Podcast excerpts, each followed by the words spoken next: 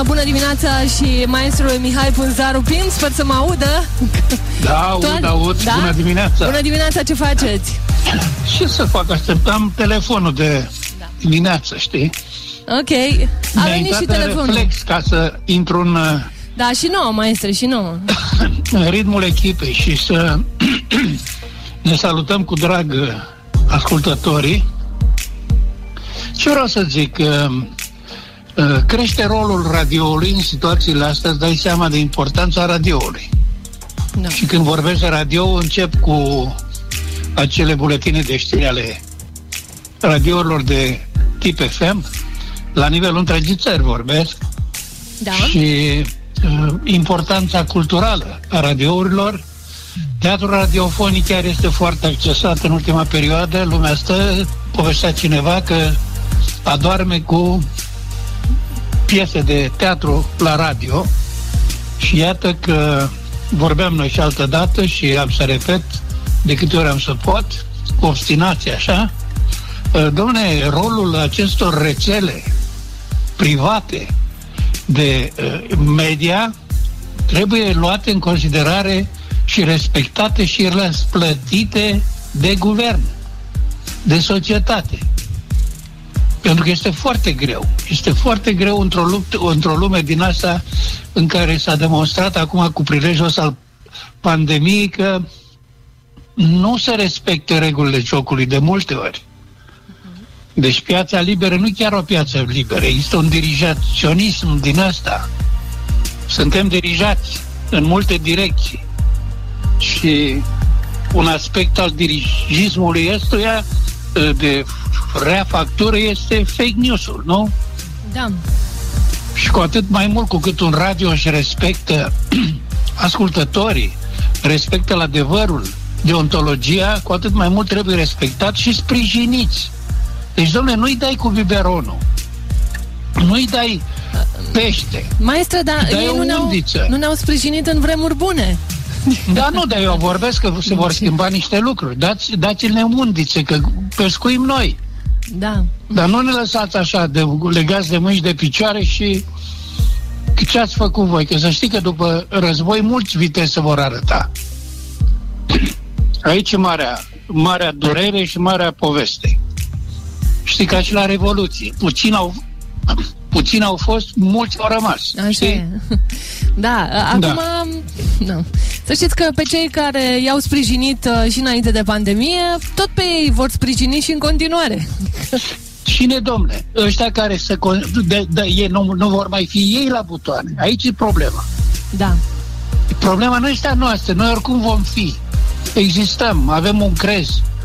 Dar, domnule, uh, povestea cineva că uh, au acumulat niște indivizi fără să aibă afaceri, fără nimic decât afaceri subterane, underground. Da. Cu, cu salarii de buget, ei sunt miliardari, nici în Occident nu găsești așa ceva. Păi ăștia vor dispărea, vor da socoteală. Părerea mea este că în momentul acela legea va fi dură. Dura lex, sed lex. Nimeni nu va mai fi peste lege, că dacă vom continua în ritmul ăsta, vom ajunge la groapă. Maestre, dar credeți că vom prinde în viața asta ceea ce povestiți dumneavoastră? Domnule, de este obligatoriu, tu ai un copilaj minunat, nu? Capitanul pentru Da. ce îl pregătești în viață? Păi nu trebuie și eu am uh, visat. Eu la Revoluție aveam copii, intrau în adolescență, intrau în maturitate, terminau liceu, intrau la, erau la facultate.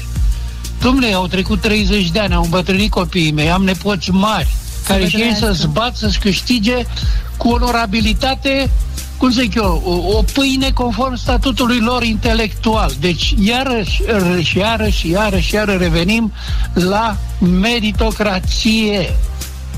Aici e problema toată. Meritocrația. Și iar ajungem la paradoxe. Domnule, cine îi păzește pe paznici? Nu? Cine îi controlează pe cei care sunt meritoși? Nu? Iar în- Nimeni, nimeni nu-i controlează. nu Păi, știți? vezi? Va controla cineva acum la Nu, toată nu, nu, activitatea dar zic- pe care nu, o nu, faceți dar de-a zic lungul ca idee, timpului. vorbim, vorbim de pârghile care au impact direct la dezvoltarea societății. ar fi foarte frumos. Îți dai seama, acum un, un, un fake news să lansăm noi, uh, domnule, nu numai cei care luptă cu coronavirusul vor primi 500 de euro în plus, știi? Uh-huh. Vor primi și cei de la 65 plus, că ei stau și luptă și ei săracii, dârdăind de frica morții. Că și lor trebuie să nu, că stau cu minți în casă. Deci nu știu cum. Adică sistemul ăsta de a răsplăti pe cineva și ăsta e un, e un sistem care trebuie foarte bine judecat. Militarului ce îi faci? Generalului. Deci domnul general în rezervă, medic de la Suceava, îi mai dai pe lângă ce are el. Are banii lui, cum se cheamă, sursele lui financiare, îi mai dai tu 500 de euro. E interesantă chestia asta, știi? Nu știu cum primești ei, că ar fi fost interesant să-l întreb și pe generalul Oprea de la Suceava. Domnule general, ați auzit ce face guvernul, vă dă 500 de euro că luptați pe baricade. Cu toate că se zice că la ora actuală armata e pe bază de contract. E contractual armata, nu mai este o armată de patriotism, de, de serviciu în slujba patriei, în sensul ăla. Domne, știu că la o anumită perioadă din viața mea o acord dezvoltării mele ca apărător al țării. Acum face cineva învățământ militar, se dezvoltă în continuare pe diverse direcții și face un contract. Deci un fel de mercenariat deci militarul de la noi care a făcut Academie poate să angajeze, zic eu, că așa văd lucrurile, în Uniunea Europeană, ca specialist militar. Și cred că și există situații din astea. să mă angajez să... și eu? În, cred, nu știu, în diverse locuri din lume unde specialiști în, în, în, în, în din astea, în știința militară se pot angaja, adică pe bază de contract. Da. Aici e problema. Că atunci eu îi pot să înțeleg și pe doctorii din Suceava. Stai, domnule, vii și îmi dai mie comanda aici. Eu sunt și eu un medic, am și eu o, pre, o, pre, o profesiune, am și eu un statut. Vii dumneata să-mi comanzi mie. Știi că aici la Suceava există o stare conflictuală în care vreo 20 de cadre medicale, medici și asistente au dat în judecată structurile astea că nu-i constituțional și uh, dreptul lor a fost încălcat la muncă, la maniera de a munci, de a se implica și așa mai departe. E foarte interesant de urmărit conflictul ăsta. Bineînțeles, toată lumea o să zică, domne, voi căutați nod în papur acum când e epidemia asta, domne, haide mai ușor cu să punem Batista pe țambal. Că, domne, vorba așa lui Sorin, mereu îl citesc pe Sorin Avram, colegul meu de la Suceava, de la Radio Top 91, care spune, domne, vreau și eu să văd certificatele alea de deces. Bă, chiar toți sunt de coronavirus în Suceava asta, că dacă te uiți pe harta cu, cu focarele de coronavirus din România, Suceava are o, o bulină mare roșie, așa, domnule că zici că e reprezentanța mondială a coronavirusului pe pământ. Ai înțeles? Da. De Suceava poate pe nedrept, domnule.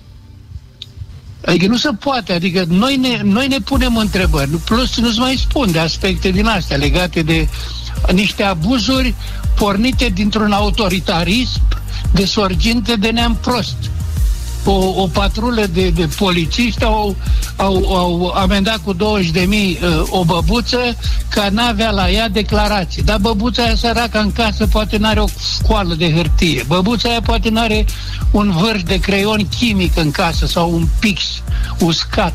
Poate băbuța aia, domnule, dar vouă ar fi greu ca reprezentanța autorității, respectabil și cu, cu, cu, cu, cu, cu autoritate, nu? Autoritatea autorității, nu?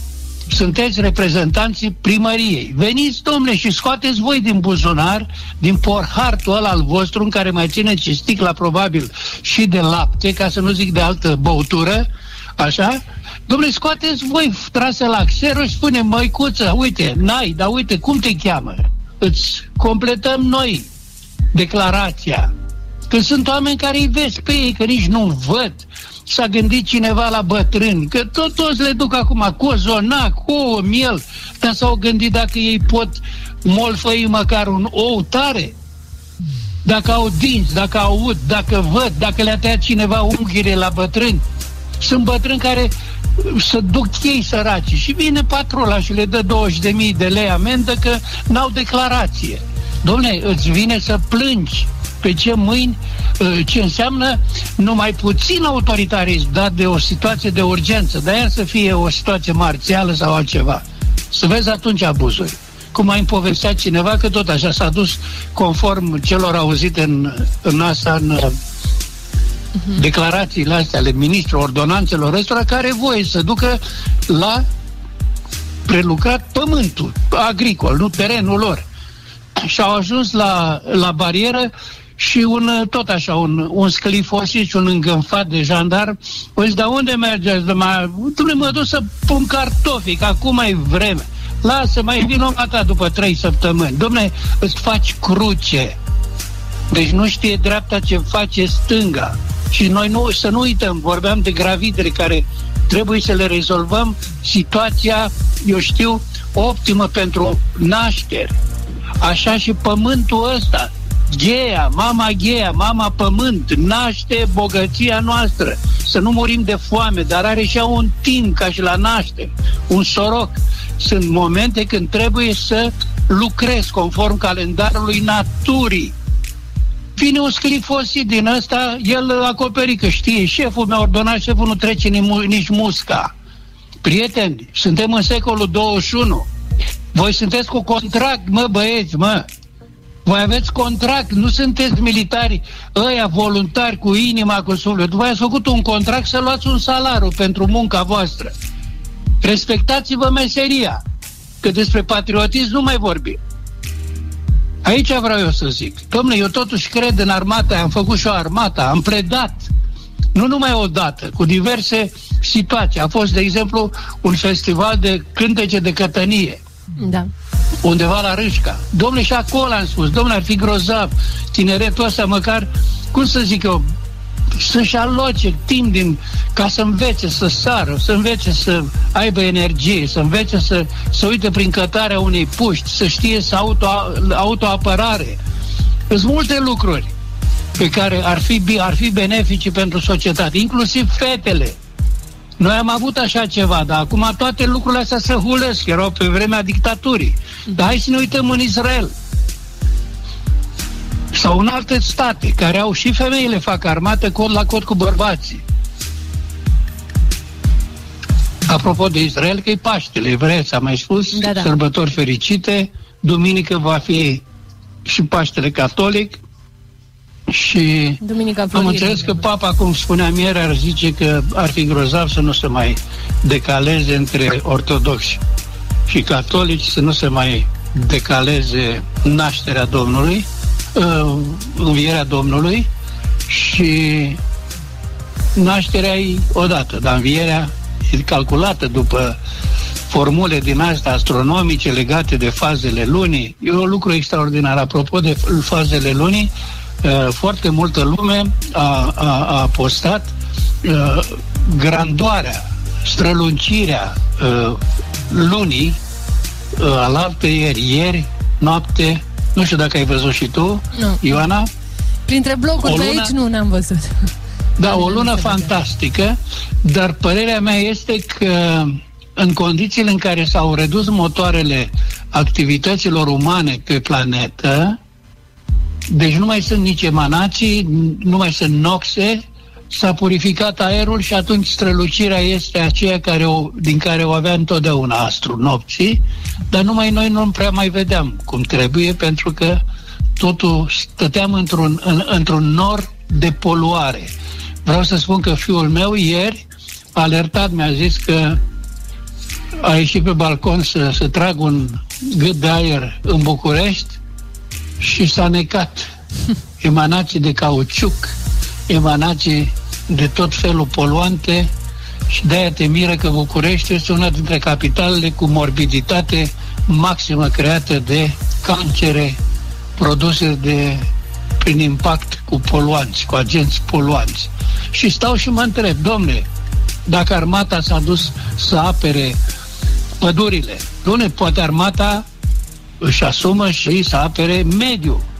Nu numai prin păduri, să, să, să apere apele, să apere uh, subsolul, să apere pământul, că dacă le otrăvim pe asta, și așa noi ne otrăvim cu, cu alimentele pe care le primim și le citim cu evlavie pe etichete, câte euri mâncăm noi, ca să ce?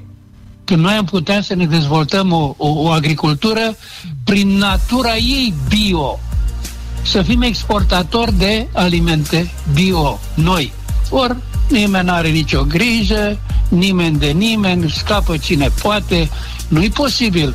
Eu cunosc producători de lapte, nu-i posibil să-i cumperi producătorului cu 50 de bani laptele să-l vinzi cu 8 lei litru.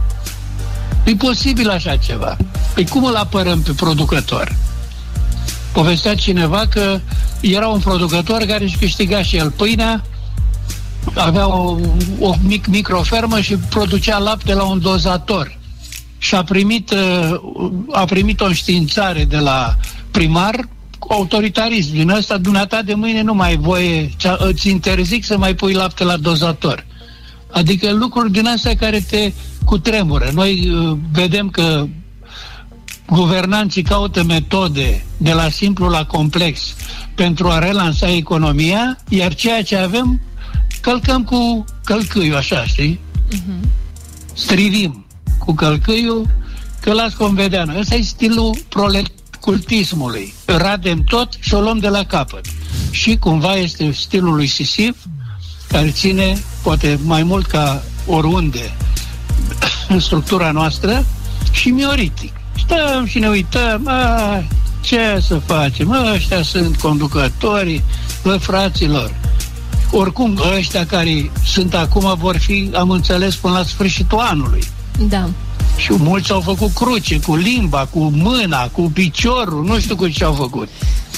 Cruce că bă, nu mai prindeau acum la alegerile. Bă, încă mai, le-a mai dat Dumnezeu încă șase luni de hălăduială dar pe bani. să-i bage și pe ei în șomaș tehnic. Păi cel nu, puțin. păi dar trai nănică, nu? Da. Adică, domnule, sunt niște, sunt niște discrepanțe uluitoare. Este, sunt niște discrepanțe uluitoare. Nu se poate așa cineva. Cum cineva zicea să-i bage pe uh, profesori în șomaș tehnic. Bă, ați nebunit? Existau un, înainte de război curbele de sacrificiu la care uh, profesorii au fost și ei supuși. Au durat câteva luni. Domnule, face statul o curbă de sacrificiu cu educația, că și așa nu le-ai dat niciodată 6% din PIB de atâția ani de când e Constituția asta, de 30 de ani, când s-a votat Constituția și a spus, domne, 6% în fiecare an din PIB, să vedem diferențele care ar merita acum să fie vărsate la cheremul învățământului. Și atunci ai să vezi că nu este necesar să, să intre în șomaj tehnic niciun profesor și nici nimeni.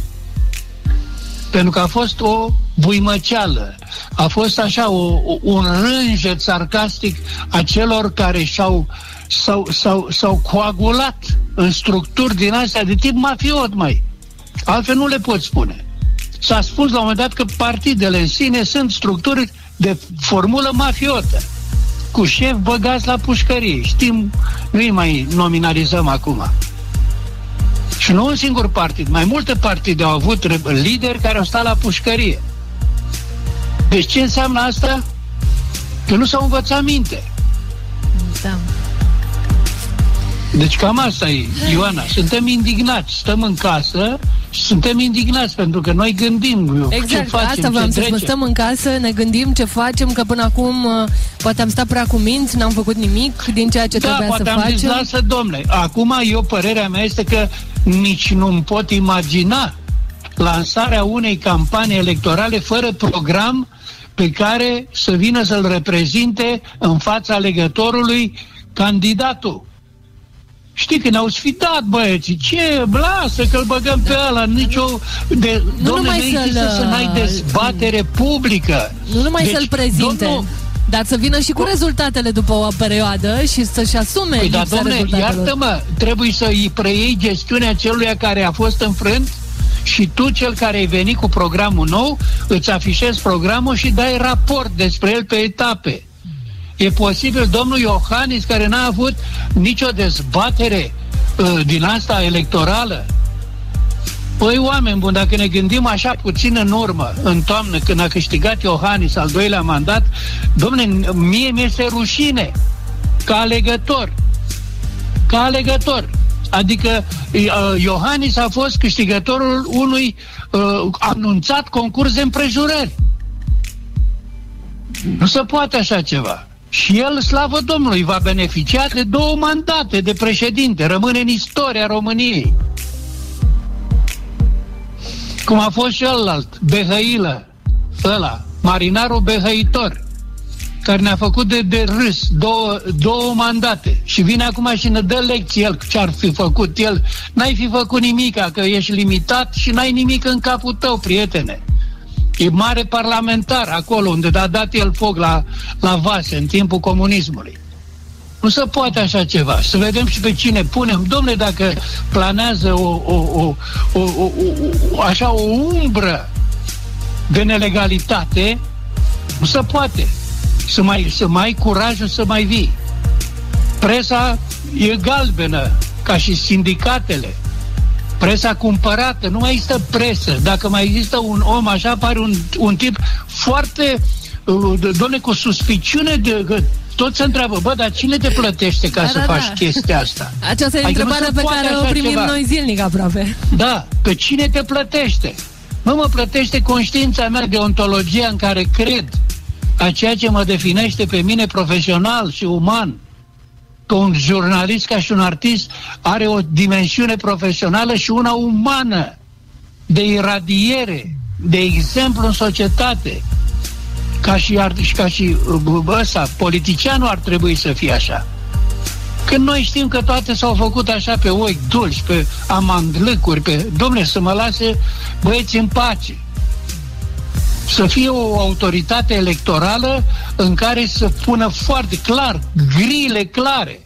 Domnule, ai el vreo legătură uh, sentimentală cu careva din partidul tău? Să se pună acolo pe proprie răspundere. Am, n-am. Ai înțeles? Presa au promovat nulități pe sentimentalisme din astea care mai mult țin de, cum să zic eu, de amandlâc. Da, Asta da, nu mai este iubire. Mai este, dar dragostea e oarbă și ei chiar vedeau Dom'le, noi, ceva nu, potențial. Nu, nu, nu. Eu am înțeles, dragostea e oarbă, a, oarbă, banii n-au miros, dar noi ca societate am ajuns în situația asta că, domne, ni se rotesc ochii cu disperare către cer, că acolo e singura zonă în care am mai rămas să ne mai uităm și să, de la care să așteptăm, uh, eu știu, rezoluții. Se pare că această pandemie e o rezoluție așteptată de oameni. Da. Înțelegi? Da.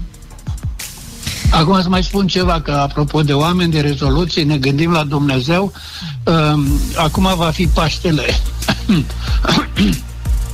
duminică Paștele Catolicilor și vreau să spun că există două comunități armenești în România, vorbim din punctul de vedere al bisericii, este Biserica Catolică Armenească, cu sediul la Gherla, de exemplu, uh, Gherla care a numit uh, orașul armenesc uh, în secolele trecute, cu o comunitate pregnantă armenească și ei vor ca de altfel toată suflarea armenească din întreaga lume vor, uh, vor serba Paștele acum.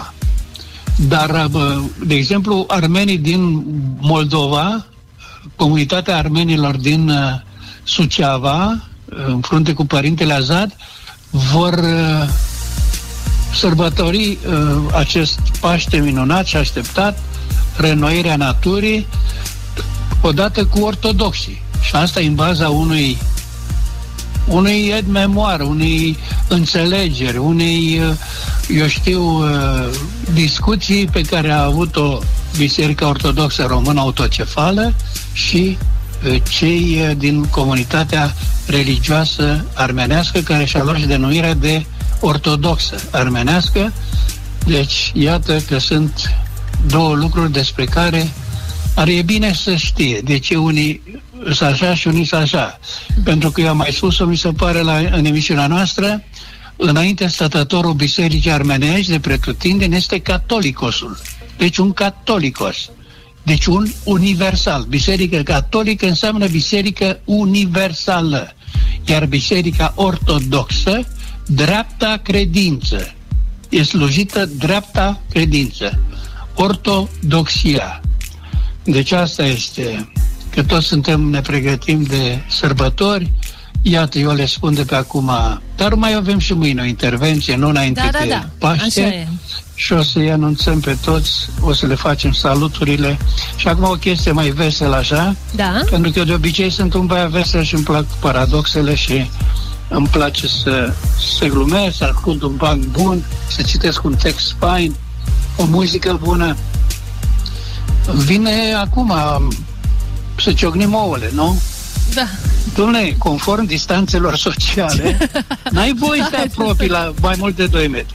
Și eu cred că acum un întreprinzător, domnule, ar trebui să înflorească dispozitive în Da, care deci să uite, ouă vinzi de la dublu, distanță. în care ții un ou și cu care unul ții ou invers și lovești cu el la distanța de 2 metri. Așa cum în Occident și apoi au apărut și la noi un întreg comerț cu cu acele bastoane telescopice cu care îți făceai selfie, știi? Când intrai prin... Te amintesc în Milano, au năpădit pe noi niște somalezi, niște bangladeși, să le cumpărăm bețele alea, știi, pentru făcut uh, selfie. Da, știi? da, Cam da, tot da, la da. 2 metri, așa. Da. Acum cine va avea inițiativa asta grozavă să facă dispozitive de ciocnit oul la 2 metri, va fi plin de bani, știi? Da, maestre. Bine. Mulțumim asta de e. idei. Da, cu mare drag, Doamne ajută și mai spuneam încă un lucru la Suceava, pentru că nu trebuie să uităm că suntem uh, aici mai roșii decât ouăle roșii de Paște, Suceava, ca bulină pe hartă. Dom'le, s-au plâns oamenii că mâncarea e proastă la Suceava și am propus, domnule, dacă totuși e armată, domnule, să bage principiile popotei. Se cheme acolo veselari, se- bucătari, care și ei servesc patria, nu? Tot prin ceea ce se cheamă contract. Și cu asta basta. Apoi mai este mișcarea de voluntari, care poate să vină și să suplinească lipsa de personal. Ești de acord cu mine, Ioana? Da. Pe dacă și la Suceava nu se mănâncă bine, atunci nu știu ce să mai spun. Nu, nu, dar Că vreau nici să spun acolo- un lucru, că de 5... Nu, de, de, la, la ce manieră s-au, făc, s-au plâns oamenii?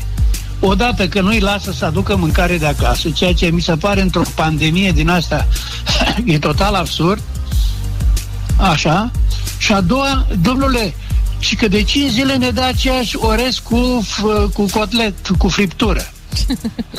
Deci, vezi, dacă le dai oamenilor fazan în fiecare zi, nu le place. Deci, dar nu-i ca acasă unde ai frigiderul și în care ai un afiș mare. Bă, închide ușa că acum 10 minute ai deschis-o, știi, la frigider. Da. Ca să mănânci uh, mai variat așa. Nu, la spital e ca la spital, mâncare de spital și asta e o formulă care îți amintește că nu ești pe coordonatele cele mai grozave ale vieții tale. Și când ai intrat în spital, nu mai ai timp. Timpul nu mai îți aparține. Timpul este acelora de acolo care fac legea în spital. A fost scandalul ăla că un, un asistent de la Câmpul Lung a stat 10 ore la Suceava la rând să fie internat. Și a venit generalul Op- Oprea și a spus, nu domnule, care 8 ore? 5 ore a stat. Să Știi, adică citire. parcă dacă stai 5 Două ore e, minute. e bine. Știi? Da. Da. Bine, maestre. Păi ne auzim și mâine, zic. Ne Cu îndreptăm drag, și spre salutări. știri. Vă Salutări mulțumim tare mult. echipei Da. și să ne auzim cu bine. O zi bună! O zi bună, numai bine!